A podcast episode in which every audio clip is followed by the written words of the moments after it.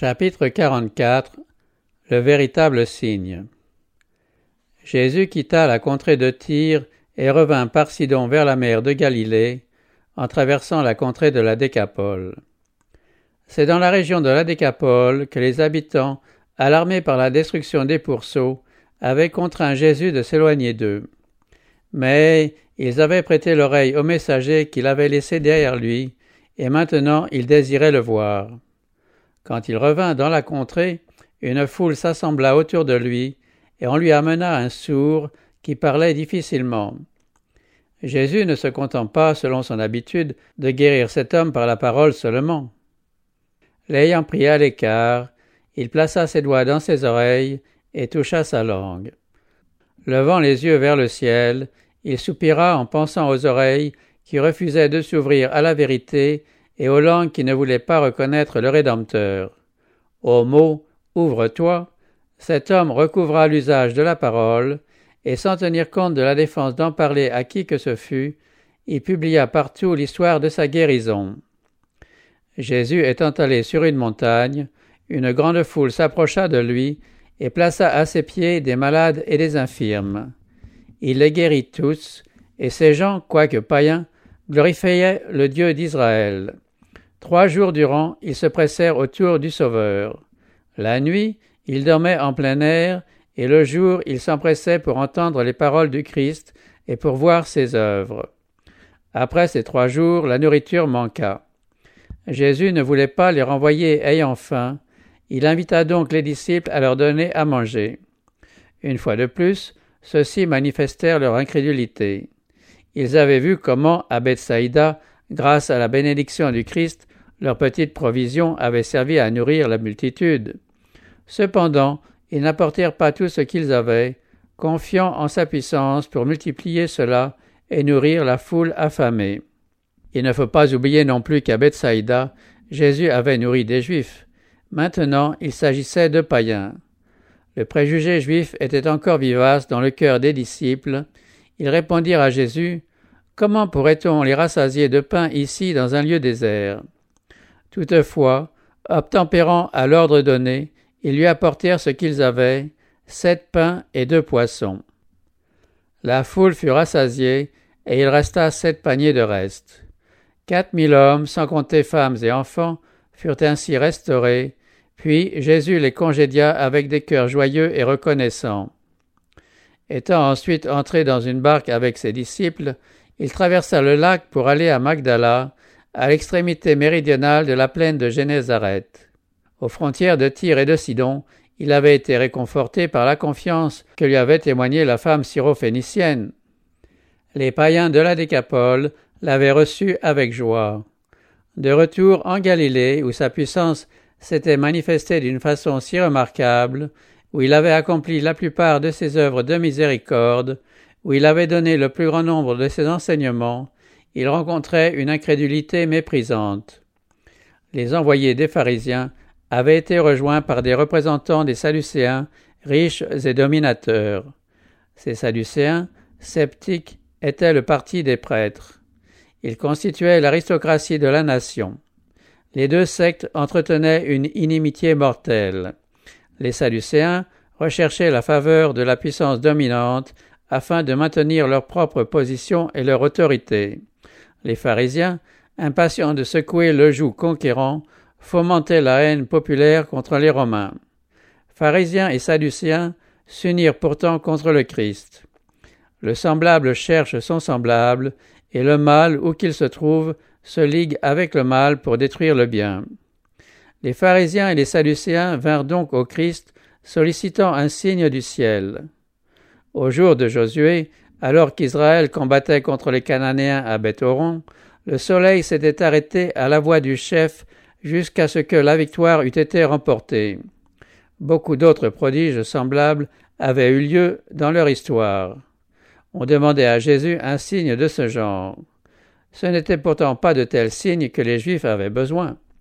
Des manifestations purement extérieures ne pouvaient leur être d'aucune utilité. Ce qu'il leur fallait, ce n'était pas une illumination intellectuelle, mais une rénovation spirituelle. « Vous savez discerner l'aspect du ciel, » leur dit Jésus, Par l'examen du ciel, il prédisait le temps, et vous ne pouvez discerner les signes des temps. Les paroles du Christ, accompagnées de la puissance du Saint-Esprit qui convainquait de péché, étaient elles-mêmes le signe que Dieu avait donné pour leur salut. D'ailleurs, des signes célestes avaient attesté la mission du Christ. Le chant des anges entendu par les bergers, l'étoile guidant les mages, la colombe et la voix céleste signalant son baptême. Jésus soupira en son esprit et dit « Pourquoi cette génération demande-t-elle un signe ? Il ne lui sera donné d'autre signe que celui de Jonas. » Comme Jonas avait passé 3 jours dans le ventre du poisson, ainsi le Christ devait rester pendant la même durée de temps dans le sein de la terre. Et comme la prédication de Jonas avait été un signe pour les Ninivites, ainsi la prédication du Christ était un signe pour ses contemporains. Mais quel contraste dans la façon d'accueillir la parole! La population de la grande cité païenne avait tremblé à l'ouïe des avertissements divins. Les rois et les nobles s'étaient humiliés, petits et grands avaient imploré le Dieu du ciel et obtenu sa grâce.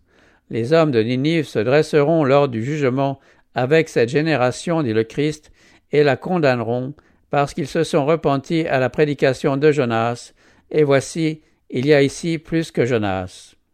Tout miracle accompli par le Christ était un signe de sa divinité. Les Juifs comprenaient l'œuvre annoncée comme devant être celle du Messie, mais les pharisiens considéraient les œuvres miséricordieuses du Christ comme des délits. Les chefs de la nation juive voyaient la souffrance humaine avec une parfaite indifférence. Dans bien des cas, leur égoïsme et leur oppression était la cause des souffrances que le Christ soulageait. Ces miracles étaient par conséquent un blâme à leur adresse. Les Juifs furent amenés à rejeter l'œuvre du Sauveur par les preuves les plus évidentes de sa nature divine. Le fait que ces miracles avaient pour but le bien de l'humanité en fait ressortir la vraie signification. La preuve la plus évidente de son origine divine, c'est que le caractère de Dieu était révélé dans sa vie. Il accomplissait les œuvres et il prononçait les paroles de Dieu. Une telle vie est le plus grand des miracles. Beaucoup, comme les Juifs, disent aussi aujourd'hui, quand on leur présente le message de la vérité, « Montrez-nous un signe, faites-nous un miracle ». Le Christ n'accorda aucun miracle aux pharisiens. Il n'en avait pas non plus accordé à Satan au désert de la tentation. Ce n'est pas pour nous faire valoir nous-mêmes ou pour satisfaire les exigences de l'incrédulité ou de l'orgueil qui nous communique sa puissance. Néanmoins, l'Évangile n'est pas privé du signe de son origine divine. N'est-ce pas un miracle que nous puissions briser l'esclavage de Satan? L'inimitié contre Satan ne naît pas naturellement dans le cœur humain. C'est la grâce de Dieu qui la produit. Un miracle s'accomplit chaque fois que quelqu'un, d'abord dominé par une volonté opiniâtre et capricieuse, se soumet ensuite de bon cœur à l'attirance divine. Chaque fois qu'un homme, dupe de l'erreur, arrive à comprendre la vérité morale. Lorsqu'une âme se convertit, qu'elle apprend à aimer Dieu et à garder ses commandements, cette promesse divine se réalise. « Je vous donnerai un cœur nouveau et je mettrai en vous un esprit nouveau. » Le changement du cœur humain, la transformation du caractère, est un miracle par lequel se révèle un sauveur toujours vivant, déployant son activité pour délivrer les âmes. Une vie conséquente en Christ est un grand miracle. Voici le signe qui devrait, aujourd'hui et toujours, accompagner la prédication de la parole divine, la présence du Saint-Esprit, donnant de l'efficacité à la parole pour la régénération de ceux qui l'écoutent. C'est ainsi que Dieu atteste au monde la divine mission de son Fils.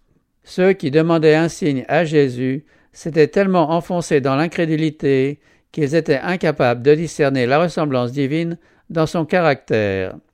Ils ne voyaient pas que sa mission répondait aux prédictions de l'Écriture. S'adressant aux pharisiens dans la parabole de l'homme riche et de Lazare, Jésus leur dit « S'ils n'écoutent pas Moïse et les prophètes, ils ne se laisseront pas persuader, même si quelqu'un ressuscitait d'entre les morts. Un signe donné au ciel ou sur la terre ne leur serait d'aucun profit. » Jésus soupira profondément en son esprit, et, s'éloignant des ergoteurs, il remonta sur la barque avec ses disciples. Ils retraversèrent le lac dans un douloureux silence. Au lieu de retourner au lieu qu'ils avaient quitté, et se dirigèrent vers Bethsaïda, près du lieu où 5000 hommes avaient été nourris. Arrivé à l'autre bord, Jésus dit « Gardez-vous attentivement du levain des pharisiens et des sadducéens. » Depuis les jours de Moïse, les Juifs avaient pris l'habitude de débarrasser leur maison de tout levain au moment de la Pâque. Ils avaient appris à voir dans ce levain un symbole du péché. Néanmoins, Jésus ne fut pas compris par ses disciples. Au départ de Magdala, ils avaient négligé de se procurer du pain en quantité suffisante. Ils s'imaginèrent donc que Jésus faisait allusion à cela et leur recommandait de ne pas acheter leur pain chez les pharisiens ou les sadducéens. Leur manque de foi et de discernement spirituel les avait souvent empêchés de comprendre le sens des paroles de Jésus. Il leur reprocha de penser que celui qui avait nourri des milliers de personnes avec quelques poissons et quelques pains d'orge pouvait avoir eu en vue uniquement un aliment temporel dans son avertissement solennel. Les raisonnements subtils des pharisiens et des sadducéens risquaient d'être un ferment d'incrédulité pour les disciples et de leur faire juger avec légèreté les œuvres du Christ. Là était le danger. Les disciples inclinaient à penser que leur maître eut bien fait d'accorder un signe du ciel à la demande des pharisiens. Ils le croyaient parfaitement capable de le faire et de réduire ainsi au silence ses ennemis. Ils ne voyaient pas l'hypocrisie de ces ergoteurs. Quelques mois plus tard, les gens s'étant rassemblés par milliers au point de s'écraser les uns les autres, Jésus renouvela le même enseignement. Il se mit à dire en premier lieu à ses disciples « Gardez-vous du levain des pharisiens qui est l'hypocrisie. » Le levain placé dans la pâte opère imperceptiblement et toute la masse en est transformée. Si l'hypocrisie est tolérée dans un cœur, elle imprègne le caractère et la vie. Un exemple frappant. Jésus avait déjà reproché aux pharisiens leur hypocrisie à propos du corban qui permettait de négliger un devoir filial sous prétexte de générosité à l'égard du temple. Les scribes et les pharisiens suggéraient des principes trompeurs. Ils dissimulaient les vraies tendances de leur doctrine et profitaient de toutes les occasions pour les inculquer habilement à leurs auditeurs. Ces faux principes agissaient comme un levain sur ceux qui les acceptaient, imprégnant et transformant le caractère. C'est cet enseignement fallacieux qui faisait que le peuple avait tant de peine à recevoir les paroles du Christ. Les mêmes influences agissent aujourd'hui par l'action de ceux qui expliquent la loi de Dieu de manière à la mettre d'accord avec leur conduite. Les gens n'attaquent pas la loi ouvertement, mais sapent ses principes par leur spéculation. Leurs explications tendent à lui ôter toute force. C'est la recherche de soi-même qui était à la base de l'hypocrisie des pharisiens. Ils n'avaient qu'une seule préoccupation, leur propre gloire, ce qui les amenait à pervertir et à appliquer mal à propos les Écritures et qui les aveuglait en ce qui concerne le but que le Christ se proposait dans l'exercice de sa mission. Ce mal subtil risquait de contaminer même les disciples du Christ.